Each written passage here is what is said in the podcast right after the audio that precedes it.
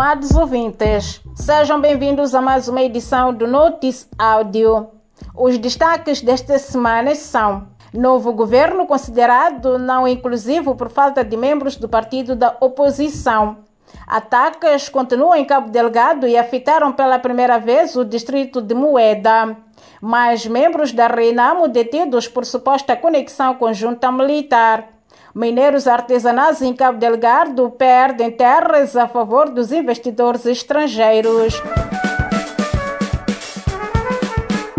Governo de Nhusse não é inclusivo como ele prometeu, pois inclusão não é somente uma questão de idade e gênero, mas também a nomeação de membros dos partidos da oposição, o que não foi feito, assim disseram o jurista Tomás Vieira Mário e o diretor do Centro para a Democracia e Desenvolvimento, Adriano Novunga, numa entrevista ao canal Voz de América. Apesar de sentir que a plena inclusão ainda é distante, o jurista José Machicame citou casos de ministros que não são militantes do Partido Frelimo e foram nomeados pelo trabalho que vinham desempenhando na área, como, por exemplo, a ministra da Cultura, Edelvina Matirula, o ministro de Saúde, Armindo Daniel Tiago, e o ministro dos Transportes e Comunicações, Jafar Abdullahi.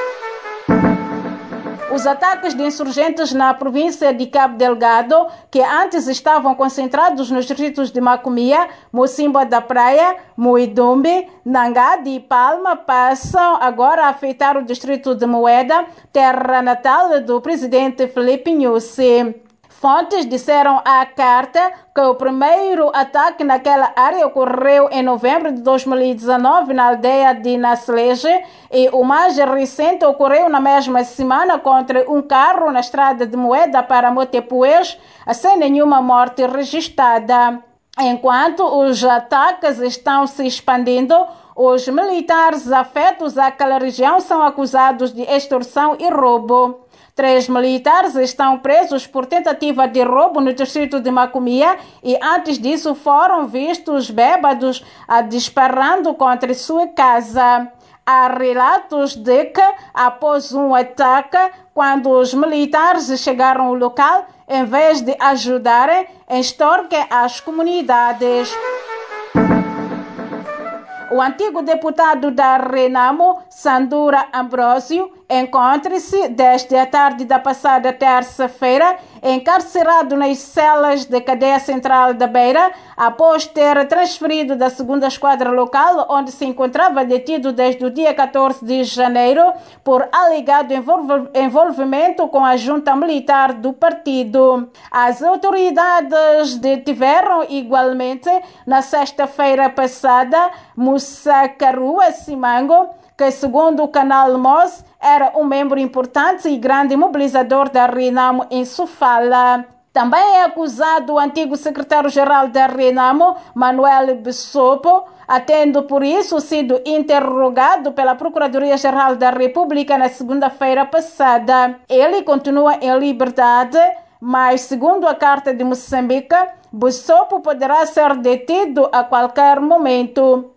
Enquanto isso, os ataques supostamente protagonizados pela junta militar de Mariano Nhongo continuam.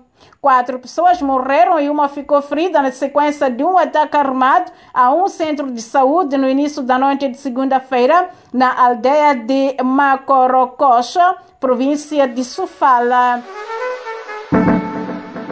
Alguns mineiros artesanais na província de Cabo Delgado dizem estar a enfrentar muitas barreiras para legalizarem-se e beneficiarem dos recursos minerais nas suas comunidades. São pessoas que desde sempre dedicaram-se ao garimpo para alimentar as suas famílias e consideram injustiçadas quando perdem espaço a favor de grandes projetos. Um mineiro artesanal de nome Adolfo Moneia natural do distrito de Anquabe, contou à DW África que foi retirado de uma área de exploração, aconselhado a se registrar, mas enquanto tentava a papelada, de repente viu que a sua área foi invadida por chineses que contam com a proteção da polícia. Segundo a DW, a obtenção de senha mineira é também problema para outras comunidades distritos de Moputepuês, Anquabe e Balama.